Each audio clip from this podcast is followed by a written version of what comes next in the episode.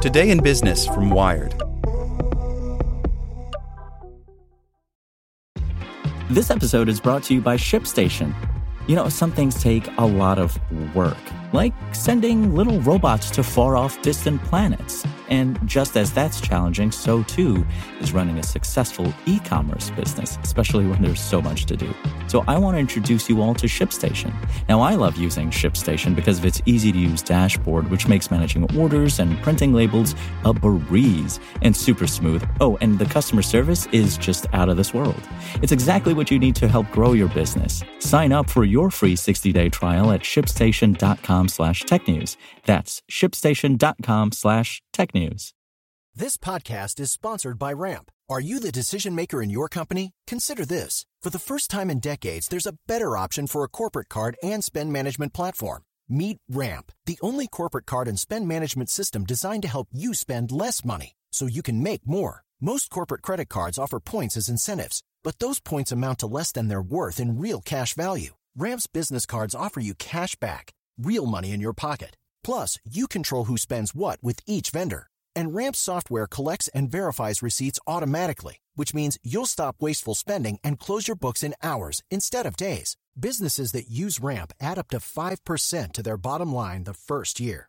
If you're a decision maker, adding Ramp could be one of the best decisions you've ever made. And now get $250 when you join Ramp for free. Just go to ramp.com slash easy. Ramp.com slash easy. R-A-M-P.com slash easy. Cards issued by Sutton Bank and Celtic Bank members FDIC terms and conditions apply. Hey there, this is the spoken edition of Wired. Patreon makes a move as tech giants encroach on its territory by Louise Matsakis. Patreon, the membership platform that helps online creators make a living, announced Wednesday that it has acquired Memberful, another membership service that caters to larger creators, including Gimlet Media and Stratechery. Though they operate in the same growing field, Memberful and Patreon don't consider themselves direct competitors, and Patreon says that for now, the Memberful platform will remain independent. The only integration it's thinking about developing is a way for creators to seamlessly move between Patreon and Memberful services. The two companies aren't disclosing how much the deal is worth. The move comes as competing giants like YouTube and Facebook are beginning to offer digital creators the same services Patreon has specialized in since 2013. Patreon helps video gamers, visual artists, YouTubers, podcast stars, and adult content creators collect a regular paycheck on the internet from their fans or patrons, as they're called on the site. In exchange for a reoccurring membership fee each month, patrons typically receive exclusive perks from creators, like behind the scenes video clips or custom artwork.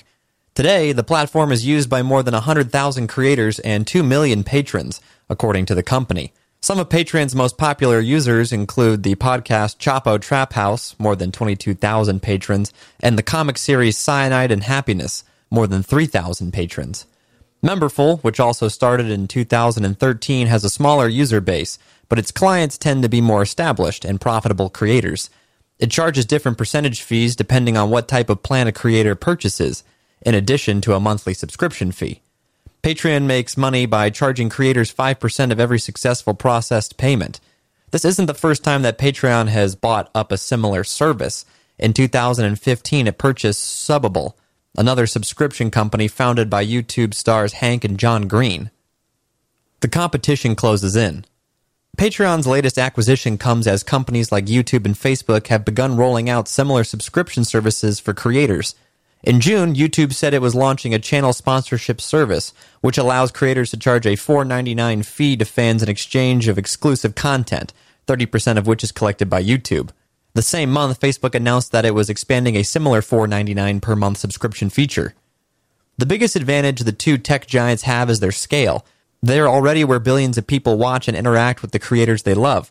But another leg up they have on Patreon is the fans don't have to go anywhere. They can simply sign up for a membership in the same place where they already follow an artist's posts or watch a YouTuber's gaming videos. But Facebook and YouTube also have distinctly different business models from Patreon and Memberful. They rely almost exclusively on advertising to make money. And that, Patreon and Memberful's leaders say, makes them better suited to service creators' needs. Google is incentivized to sell ads, says Drew Strahan, the founder of Memberful. We're actually incentivized to make you more money because that makes us more money. YouTube's advertising model has often caused problems for its creators, who have complained for years that the company's inconsistent and ever shifting policies, as well as its opaque algorithms, have hindered their ability to make a consistent living on the platform. Patreon, contrastingly, only has to concern itself with appealing to fans and creators. It doesn't have the same worries about engagement numbers or ensuring its content is brand safe. We're more lenient than Facebook, YouTube, anywhere else, says Wyatt Jenkins, Patreon's vice president of product. Think about the incentives YouTube has. Your customers are coming and going, and you don't know why. You don't have their email addresses. It's based on things that have to do with selling ads, which are completely out of your control. Just because Patreon is free from advertising doesn't mean anything goes on its platform, though, and there are guidelines for creators that prohibit things like hate speech and illegal activities. Last fall, a group of adult content creators wrote an open letter asking Patreon not to abandon them after the company further limited what kinds of sexual content it permitted creators to share. In June, as adult creators faced another crackdown, the company said it had began proactively reviewing more content due to requirements from its payment processors.